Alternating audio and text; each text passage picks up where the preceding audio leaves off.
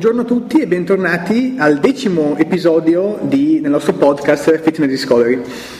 Eh, chi vi parla è Lorenzo Vieri, oggi non abbiamo Enrico Dell'Olio accanto a noi, ma abbiamo un ospite d'eccezione, una, legge- una vera e propria leggenda nel bodybuilding italiano e internazionale, che è Franco Fassi. Franco Passi, abbiamo l'onore di averlo qui con noi per una intervista a tutto tondo sulla, sulla sua vita nel, nel bodybuilding. Allora, innanzitutto Franco, eh, sono contento di averti qui e eh, in, come introdurti? Ti introduciamo come, prima cosa, un grande atleta che sei, eh, che sei stato nel, nel passato, tra gli anni 60 e gli anni 70. Successivamente un grandissimo, grandissimo imprenditore e, e, innovatore anche nel bodybuilding e eh, quindi ah, possiamo appunto definirti proprio come una vera e propria leggenda di questo settore. Allora, quindi benvenuto Franco.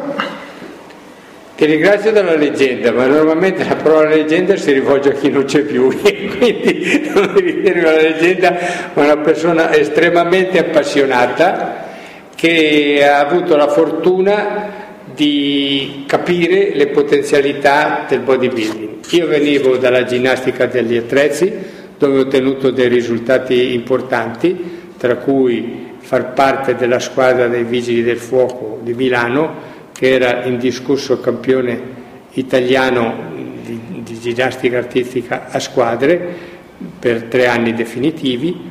Poi mi sono dedicato al bodybuilding causa una, una, una, una grave caduta dalle parallele che mi aveva quasi archilosato il braccio e con la ginnastica coi pesi, insegnatomi da, da una persona che ho, visto in palestra, a cominciare a allungare il braccio con i pesi, da lì mi sono allenato.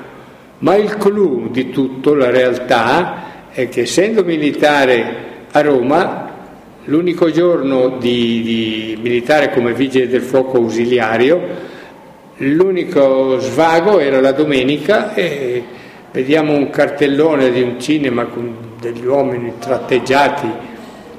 E siamo entrati a vedere questo film che era il mitico Atene e le sette sorelle dove ho scoperto il mondo del bodybuilding, ho visto campioni eccezionali che si allenavano in, diciamo in un film eh, eh semi-musical e atletico, eh, abbiamo visto Steve Reeves e tutta questa gente che erano esseri sovrannaturali anche per me. Da lì sono partito e ho abbandonato la ginnastica agli attrezzi e mi sono dedicato al bodybuilding.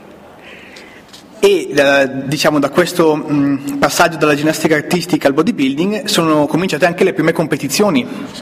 Sì, eh, sicuramente in Italia non c'erano tutte le gare che ci sono oggi, però c'erano le gare e soprattutto c'erano anche degli atleti eh, forti eh, di conseguenza eh, il, il, mio spirito agonistico era forte e io non, non, andavo a cercare la garetta da vincere, andavo a cercare la garetta dove c'erano tutti i migliori e per i migliori intendo gente che era già diventata campione del mondo, tipo Renato Bertagna, tipo eh, il altro, mm, mi scappa il nome adesso, eh, te lo dico Massaroni? dopo.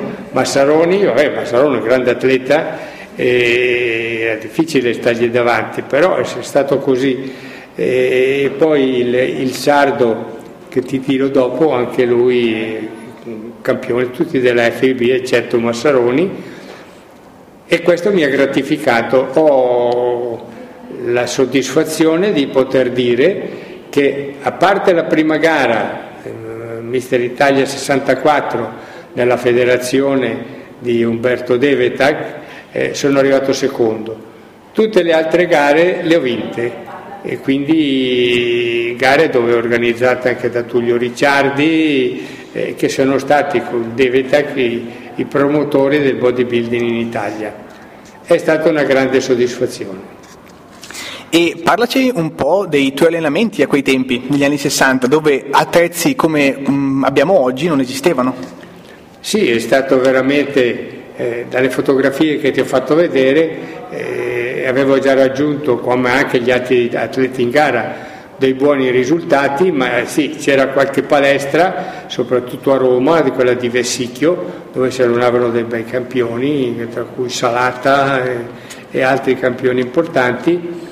E io invece purtroppo venendo da Milano, trasferito a Bergamo per lavoro, eh, mi ero portato una panca a doppio uso, un bilanciere e due quattro manubri, con quello mi sono stesso costruito un buon fisico perché ho sempre vinto in tutta la mia carriera nella mia categoria di altezza. Io ho sempre vinto tutte le gare e non credo che sia una cosa mm, facile. Assolutamente non è una cosa eh, da tutti e eh, successivamente alle gare eh, Franco Fassi diventa un, eh, un, prima un organizzatore e un imprenditore vero e proprio nell'ambito del bodybuilding. Ce ne vuoi parlare? Eh, Franco? Sì, sicuramente perché diciamo, a un certo punto ho notato che siccome non esistevano attrezzi in Italia e non esistevano palestre in Italia in questo genere, con mio fratello Virgilio, di cui tu hai parlato, appassionato come me, che me l'ero trascinato dietro, che tre giorni, due anni più giovane di me, quando l'ho visto pesava 47 kg, eh, ci siamo dedicati con un metro, con, con, disegni nostri, guardando un po' dalle riviste americane, siamo, eh, abbiamo realizzato le prime macchine che vagamente potevano assomigliare a quelle americane. Però abbiamo cominciato a dare il primo passo e pian pianino, vedendo che le avevo fatte per me, veniva gente a trovarmi, mi diceva oh, ma che bello, fammene anche per me, ho capito che si poteva praticamente prendere in considerazione anche questo sport e quindi fornire le attrezzature necessarie. Da lì è nato anche il Franco Fassi imprenditore, che tra parentesi veniva da una famiglia di imprenditori, perché mio papà aveva una grande azienda meccanica a Milano e avevo imparato tutti i rudimenti della meccanica, eh, scuola serale di disegno meccanico e, e, poi il mio estro, la mia fantasia con mio fratello abbiamo creato proprio questa cosa. E oggi vediamo che ce ne sono tantissimi, però se consideriamo il movimento che eh, è stato realizzato partendo da un paesino della Bergamasca dove abitavo, e sentendo i dati della televisione che oggi in Italia ci sono 6.000 palestre e 8 milioni di praticanti, posso dire di aver fatto il mio compito sociale, di aver dato lavoro a 6.000 o più istruttori, a moltissime aziende del settore che si sono allargate e soprattutto dare la salute e il, il voler star bene della gente. E oggi vediamo anche in questa palestra, vediamo uomini, donne di tutte le età, io ho 80 anni ma mi alleno con i miei coetanei, ma ci sono ragazzi, ci sono ragazze, ci sono anziane e quindi questo che vuol dire si è allargato moltissimo il discorso, vuol dire che il bodybuilding nella mia passione, con di mio fratello e con altri, ho parlato di Panatta e di pochi altri, che abbiamo creduto veramente in questo e non solo abbiamo realizzato tante cose per migliorare le palestre, ma poi abbiamo dato mano anche e lì è la passione quella che ti trascina, a organizzare gare sia a livello nazionale che a livello internazionale. Il primo Mister Universo o campionato del mondo come Socialito Ben Wither che ha, lo ha poi realizzato, che era molto più logico che Mister Universo, poter dire Ben, campione del mondo dei pesi leggeri, pesi massimi è molto meglio che dire a un giornalista Mister Universo della categoria bassa, hai capito? E quindi anche lì abbiamo dato un tocco di eh, eh, diciamo sportività, di una cosa più sportiva che non solamente estetica, perché contrariamente a quello che pensa la gente, eh, per fare i muscoli ci vogliono gli attrezzi, ci vuole la volontà e ci vuole anni. E mi rammarico quando in televisione sento ancora parlare anche recentemente una, un, un, certo Paolo Limiti che è un'autorità per, gli, per quanto riguarda il canto eccetera eccetera, ma che parla che in un film con Virnalisi, Steve Reeves non riusciva a sollevare Birnalisi e l'ha fatta cadere, io mi incazzo perché diceva eh, sono tutti muscoli pompati, non hanno resistenza. Vadano lì a vedersi delle fotografie di cosa sollevava Steve Ray, Frank Park o anche uno vada a visitare una palestra di chi si allena e vede che proprio non è assolutamente così. Anzi, questo sport l'ho introdotto anche negli altri sport, ovvero nei periodi di, di, di, di, cattiva stagione i ciclisti difficilmente uscivano a novembre e dicembre che fa freddo. Ho detto fate potenziamento a secco. Oggi lo chiamano potenziamento a secco e mi incazzo un'altra volta perché è bodybuilding adeguato allo sport. Questo è assolutamente eh, vero, ormai il bodybuilding è assolutamente un, uno sport eh, che, si, che, si met, che, si, posiziona in maniera parallela alla preparazione atletica di a tantissimi altri sport. Una, un punto che vorrei sottolineare sul, per quanto riguarda le attrezzature eh, le macchine che, che, tu hai prodotto e che anch'io ho provato perché in questa palestra eh, cui, da cui stiamo parlando, che è eh, in, localizzata a Calusco d'Adda, eh, le, le, macchine FASI sono state qui fino a praticamente l'anno scorso e eh, avendole provate eh, posso dire che non solo mh, sono biomeccanicamente impeccabili, ma questo punto è estremamente importante perché, perché eh, ultimamente le macchine vengono eh, disegnate teoricamente da ingegneri, ma ingegneri che non si allenano. Ed ecco dove sta il valore aggiunto di queste macchine e come del resto di macchine eh, diciamo mh, settate e tagliandate possiamo dire da culturisti. Perché il culturista ha quella sensibilità pratica ogni macchina che si produceva prima di andare in produzione la provavo io, che eh, non è che voglio mettermi sempre avanti, ma è la realtà, la collaudavo io. Successivamente ho aperto una palestra importante e le macchine le mandavo prima di metterle in produzione o in vendita, le mandavo in questa palestra che aveva eh, 300-400 mm, iscritti che le collaudavano senza sapere di collaudarle in definitiva, ma loro le provavano, io vedevo dove c'erano i punti deboli dell'attrezzatura, quindi le attrezzature fassi erano create da un bodybuilder e collaudate da tantissima gente che stava capendo l'importanza del bodybuilding, uomini, donne e ragazzi.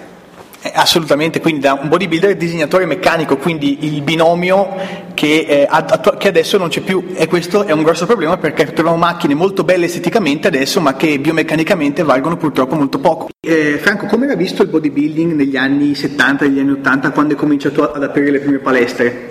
Eh, tutte le cose nuove in Italia sono guardate con sospetto e conseguentemente vedendo determinati fisici sviluppati in maniera armonica e eh, quasi incredibile in rapporto a altre attività sportive, eh, si è suscitato non l'ammirazione o andare a verificare come si faceva, diciamo che a un certo punto eh, hanno capito molto dopo, adesso ne parlano tutti, tutti sono, sono, istruttori in qualsiasi sport, ma allora c'era contro medici che ne dicevano assolutamente male perché i pesi fanno male per il fisico, per la circolazione. Lo dicevano i giornalisti che si allargavano chiamandoci uomini meringa, certo, non sì, ci vedevano nella, nella qualifica giusta e, e, e, puramente come ti ho detto gli allenatori che vedendo qualche cosa che non conoscevano, non sapevano gli esercizi, non sapevano cosa fare, scartavano. E io ho avuto il naso di dire va bene, vengo dalla ginnastica degli attrezzi, vedo una cosa che è migliore perché ero bravo a ginnastica degli attrezzi, ma non ho la potenza necessaria, me la sono costruita con i pesi, sono diventato più bravo nella ginnastica degli attrezzi. Non solo, Facendo questo ho detto, ma allora non è vero che legano i muscoli e tutte queste cose, perché io nella ginnastica degli attrezzi ero diventato molto più forte, facevo molti più esercizi di potenza sugli attrezzi, parallele, anelli, eccetera, eccetera, in più ero ancora agilissimo che facevo i salti mortali. Qui ho detto, qui è una cazzata, scusami il termine, tutto quello che si dice, questo sport è eccezionale, bisogna farlo conoscere. E io mi sono dato da fare in quel senso. Un altro grande eh, passo che, eh, che, hai fatto per, nel portare il bodybuilding in Italia è l'organizzazione di una serie di gare molto importanti, abbiamo detto, tra cui il Mister Olimpia. Sì, eh, diciamo, dopo aver organizzato una prima gara a livello internazionale, il primo campionato del mondo nel 1974 a Verona, in collaborazione con Piccoli, che comunque ha seguito una fase diversa dalla fase organizzativa. Ehm, abbiamo avuto delle difficoltà a, a, essere creduti dal teatro che ho aspettato eh, questa gara e ho dovuto andare di persona a fare un assegno di pagamento totale del, del, dell'affitto di questo locale perché altrimenti non ce lo davano. Poi sono rimasti stupiti che c'è stata un'affluenza incredibile perché prima nessuno pensava che arrivasse una gara così. Poi in Italia sono venuti tantissimi e da lì l'entusiasmo è cominciato a crescere. E il Mister Olimpia è stato diciamo il, il coronamento? Il Mister Olimpia è stata una fase successiva quando il pubblico era già preparato in parte da, da, una gara che aveva fatto in presenza, però è stato molto difficile anche allora, molto difficile, perché c'erano stati degli avvenimenti dove mettevano in cattiva luce subito questi atleti. Perché per una persona normale, parliamoci chiaro, vedere di fronte degli uomini con delle braccia da 50, eh, esteticamente eh, validi, intelligenti come è diventato Arnold Schwarzenegger che, che è tutt'altro che scemo, guardate le carriere che ha fatto, però a suo tempo era giudicato un uomo in un meringa in definitiva. E Questo, tutto muscolo, niente cervello. Tutto muscolo, niente cervello, come eh, una bella donna necessariamente se è molto bella è un'oca. Ecco. Noi purtroppo diciamo c'era questo, questo assioma, però coi fatti abbiamo dimostrato che oggi in Italia ci sono 6.000 palestre praticanti, oltre 8 milioni di praticanti, questi sono dati trasmessi dalla televisione italiana, certo. il che vuol dire che il bodybuilding ha dato da lavorare agli imprenditori che hanno aperto le palestre, a 6.000 come minimo istruttori in queste palestre. E 8 milioni di persone che naturalmente sono adesso convinte, contente, vanno in palestra perché sente che si sentono meglio. Un compito sociale è nato dal bodybuilding. E non solo, adesso, contrariamente a 30-35 anni fa, la palestra è consigliata per stare in salute. Assolutamente, in tutte le trasmissioni mediche che sento in televisione, Medicina 33, così, raccomandano, ma anche proprio delle cose che la gente non si immagina nel senso di dire che quando ci sono le ossa che diventano deboli in definitiva, eh, col nome specifico, sì, osteoporosi diciamo, osteoporosi, sì. bravo, consigliano esercizi di forza perché l'osso anche lui subisce un vantaggio nell'incrementare queste cose. E io adesso a 80 anni, tu mi vedi allenare in palestra, mi alleno ancora con vigore, con volontà, e, e, e tutta la muscolatura funziona bene, logicamente deve avere il cervello. Certo, il mio cervello vorrebbe che tirassi sui pesi che tirò su allora, ma siccome ho un certo grado di esperienza, faccio quel poco che posso fare a 80 anni e lo faccio bene e mi sento molto bene facendolo. E assolutamente posso confermare che eh, Franco è ancora in ottima forma e anche durante i suoi allenamenti lo vedo che ancora spinge come, eh, come, come si deve, assolutamente. Un'altra domanda che ehm, volevo farti, Franco, è il tuo rapporto con Schwarzenegger. Come vi siete conosciuti? Eh, che, in che rapporto siete attualmente? Raccontaci un po', perché è una, una bella aneddoto secondo me da... da... Beh, eh, Arnold siamo, è stato invitato da me per la prima volta nel 1976 a una gara di campionato italiano a Zingogna. Arnold si è esibito, è rimasto da, da noi una settimana, a casa mia, una settimana, persona simpaticissima e ha fatto la sua esibizione molto apprezzata e di conseguenza di lì è partita l'amicizia, le abbiamo fatto una tuta benvenuto in Italia, Arnold e tutte di queste cose. Successivamente mi ha invitato in America e sono stato ospite suo e, e, e non credeva che eh, trovandoci sulla riva di, di, di Santa Monica, in, in, parte al mare, lui tutte le mattine Arnold faceva i suoi 5 km di footing e essendo andato una mattina prima mi ha trovato lì, non credeva perché tutti i delegati generalmente rifuggivano un po' dal movimento. Abbiamo fatto del footing insieme da lì si è rinsaldato un discorso che dal 76 adesso, come ti ho fatto vedere dalle foto, siamo ancora in ottime amicizie, siamo stati praticamente ospiti in America al suo matrimonio con Maria, che conosciamo molto bene, Maria Schreiber, una dei Kennedy, e c'è ancora quella, quella, quella sintonia, ha ripreso a allenarsi ancora, c'è sempre quella passione profonda che non ha mai perso neanche lui. E invece hai portato sia in Italia e, e, hai conosciuto anche all'estero molti altri atleti eh, del calibro di, Frank Zen, di Franco Columbo, per parlarci anche un po' di, di loro? Sì, Frank Zen è un professore di scuola, un professore estremamente intelligente e ha capito che non avrebbe mai raggiunto il volume di Arnold e quindi ha mirato moltissimo sulla, sulla simmetria. E Zayn, pur pesando solo eh, 87 kg, era alto 1,77 anche lui, quindi non era un super peso, ha vinto tre volte il Mister Olympia e quindi grande rispetto. Arnold, la prima volta che ha incontrato Zayn, ha perso e io dicevo tra me, vedendo sulla rivista, ecco gli americani il solito favoritismo. No, Arnold ha capito il meccanismo grazie anche agli insegnamenti di Joe Wheeler, ha curato molto di più la definizione e la simmetria e infatti il Mister Olympia che lui ha fatto pesava non più 120 ma 104 kg, su 1,85 di altezza era perfetto. E eh, siccome mm, nostra, eh, il nostro podcast è, ehm, chiaramente parla in maniera specifica anche visto la partecipazione solita di Enrico Dell'Olio eh, dell'alta intensità e quindi l'alta intensità nel mondo è Mike Menzer. Ci vuoi parlare un po' della, del tuo rapporto? Se hai conosciuto Mike Menzer? Cosa, sì, che personaggio era? L'ho conosciuto, una persona molto introversa, sia lui che il fratello, e avevano elaborato una forma di allenamento basato diciamo, su un metodo molto eh, pesante per il sistema nervoso, perché era un mostro proprio di, di, di tensione massima e di rilasciare il, il peso lentamente.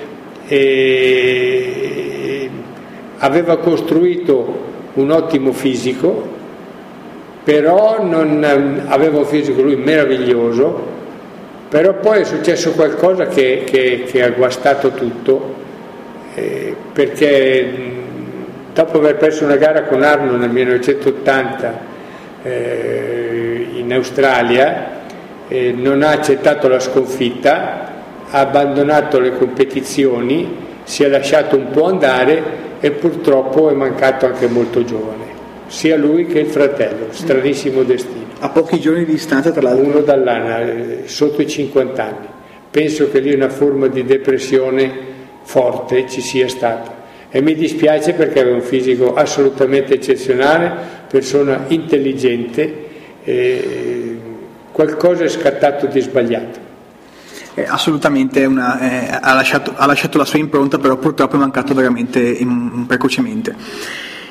Un'altra, eh, un'altra, faccenda che mi facevi notare proprio mentre eh, preparavamo questa intervista è il fatto che eh, hai, a, oltre a tutta la, la, parte del bodybuilding, hai anche corso in auto e hai applicato in qualche modo il, la preparazione del bodybuilding anche per le automobili. Vuoi raccontarci un po' di più di questa avventura?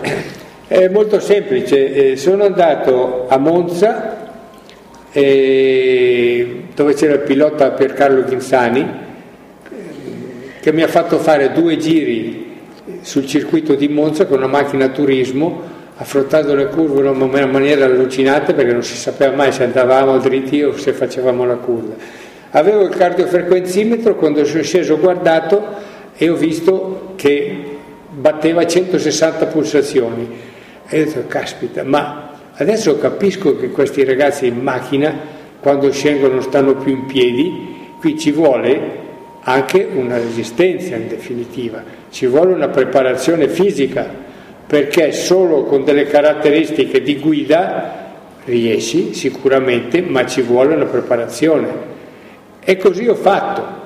E per rendermi conto di come succedeva, cosa era veramente necessario, Spronato da, da, Alboreto e da Carlo Ghizzani mi sono messo a correre anch'io in macchina con, con una Sierra Cosworth di una potenza mastruosa e la mia preparazione, l'hanno capito, a 55 anni battevo della gente molto più giovane di me di 20 anni sulle gare di durata. Io su 7 gare di durata ne ho vinte 5, va bene, destando sorpresa e aprendo gli occhi a questa gente che hanno cominciato ad andare in palestra anche loro. Oggi eh, mi sente, mm, non sente anche in televisione sulla preparazione fisica dei piloti Fortuna 1, tutti la fanno. Si è aperto il, il centro da lì, dall'amicizia con Ghinzani, che ha fatto vedere che da pilota che non resisteva tutta la gara a pilota vincente. E infatti, se mi permetti, leggo una testimonianza da una gara dell'84 di Ghinzani che dice ci sono 50 gradi all'ombra, pista liquefatta e in quelle condizioni la macchina conta poco, ci vuole l'uomo. Io, grazie a Franco Fassi, fisicamente sono preparatissimo. È la sola vera possibilità della mia carriera e la sfrutto bene. E alla fine sono quinto. Quindi segno che eh, Franco ha inciso anche in questo mondo che sembra piuttosto lontano dal bodybuilding, ma tutto sommato invece vediamo che è strettamente connesso, perché la preparazione fisica e il bodybuilding sono qualcosa di, basic, di basilare rispetto a tutti gli altri sport. Sì, ma oggi vediamo che in moltissimi sport c'è la preparazione a secco, come chiamano. Sia i ciclisti chiamano preparazione a secco, e l'ipocrisia mi disturba. E di conseguenza di, di, faccio bodybuilding sportivo adattato per ogni esercizio. Lei guarda anche la Pellegrini, fa i pesi, tre volte alla settimana fa pesi, va bene, così come molti pugilato, ma moltissimi altri sport fanno la preparazione di base atletica. E di conseguenza non dico che sia il panacea di qualsiasi cosa, ma un bel aiuto te lo dà. E tornando al bodybuilding, attualmente sei uno dei cinque al mondo eh, che è eh, uno dei, del, nella Hall of Fame, dei quattro, scusami Franco. Giusto, eh, sì, perché purtroppo Joe è venuto a mancare, eh, dei quattro della Hall of Fame delle FBB. Ci vuoi raccontare un po' com'è questa... Beh, il patron della FBB è nient'altro che il presidente onorario. La mia passione, l'aver fatto, organizzato gare di livello professionale, come il Mister Olimp, il campionato del mondo a Verona, la serie di, di, di, di esibizioni di atleti professionisti invitati in Italia, mi hanno fatto entrare in questo mondo che è stato sempre il mio mondo. E devo dire che eh, Ben Wider ha fatto un lavoro eccezionale per far riconoscere il bodybuilding dal CIO. Purtroppo l'opposizione per un punto di una persona che ha votato contro e, ha sfavorito, non c'è stata questa, questa situazione. Ma diciamo che Ben Wheeler ha fatto mettere una targhetta nel centro CIA di Losanna, con scritto IFBB, ed è stato a Losanna organizzata una gara di bodybuilding con la presenza di Juan Antonio Samaranch, che era presidente del CIO, perché anche lui era rimasto dispiaciuto del fatto che il CIO non essere riconosciuto il bodybuilding, perché ha visto a tutti gli effetti la fatica, l'impegno e la serietà che c'era in questo sport quando vedo riconosciuto il biliardo o il ping pong o roba del genere.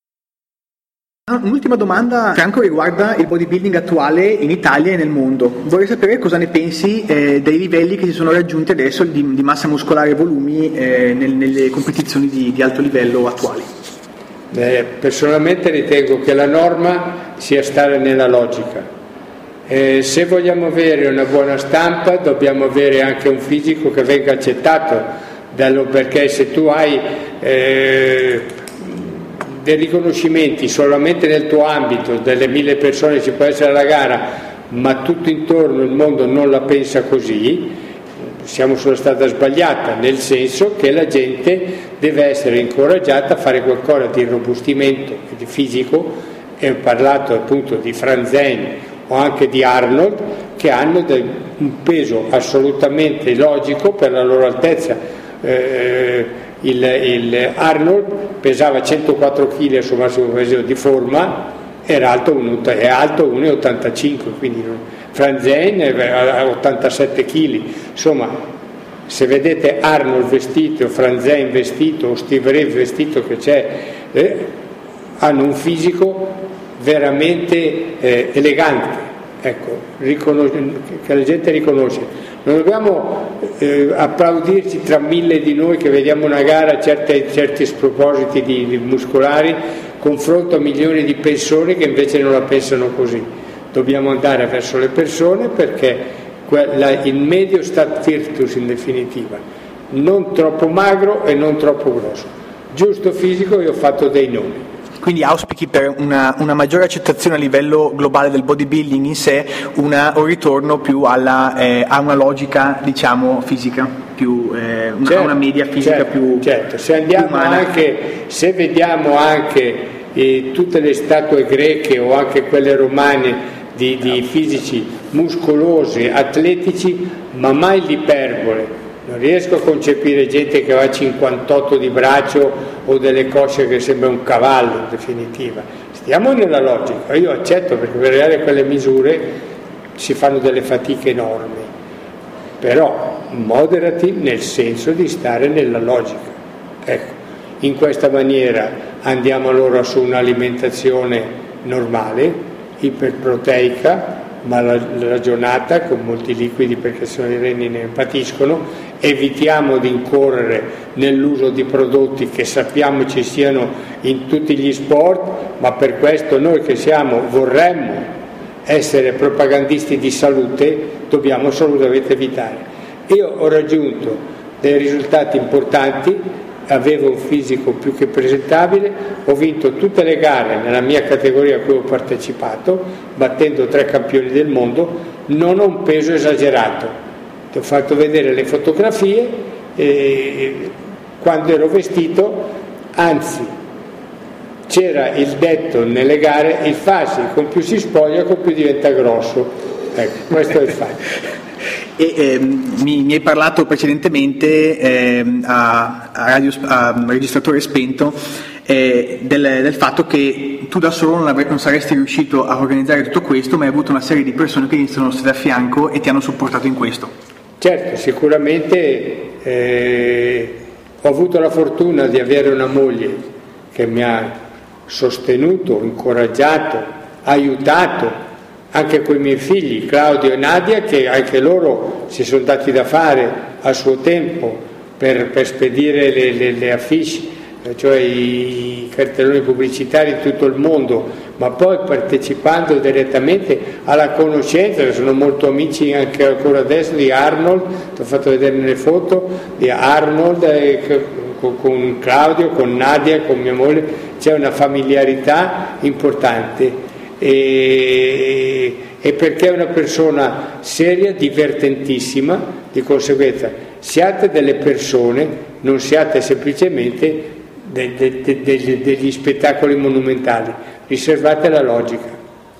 Bene, eh, concluderei qui l'intervista con, eh, con, Franco che è stato gentilissimo a concederci questa, questa mezz'ora di, di, intervista tutto tondo sulla sua vita e sicuramente fa, eh, sarà importantissima come testimonianza per tutti coloro che o già sono nel settore o vogliono intraprendere un percorso sia agonistico sia professionale o, in, o di entrambi i tipi eh, in questo ambito del bodybuilding. Quindi Franco eh, ti ringrazio molto per la tua intervista e ehm, grazie davvero di essere stato qui con noi per la, per la tua testimonianza che ci hai dato. Ok, molto volentieri ho partecipato a questa tua richiesta perché eh, sei una persona che vedo in palestra, quindi sa veramente cos'è la palestra e non parlavo al vento.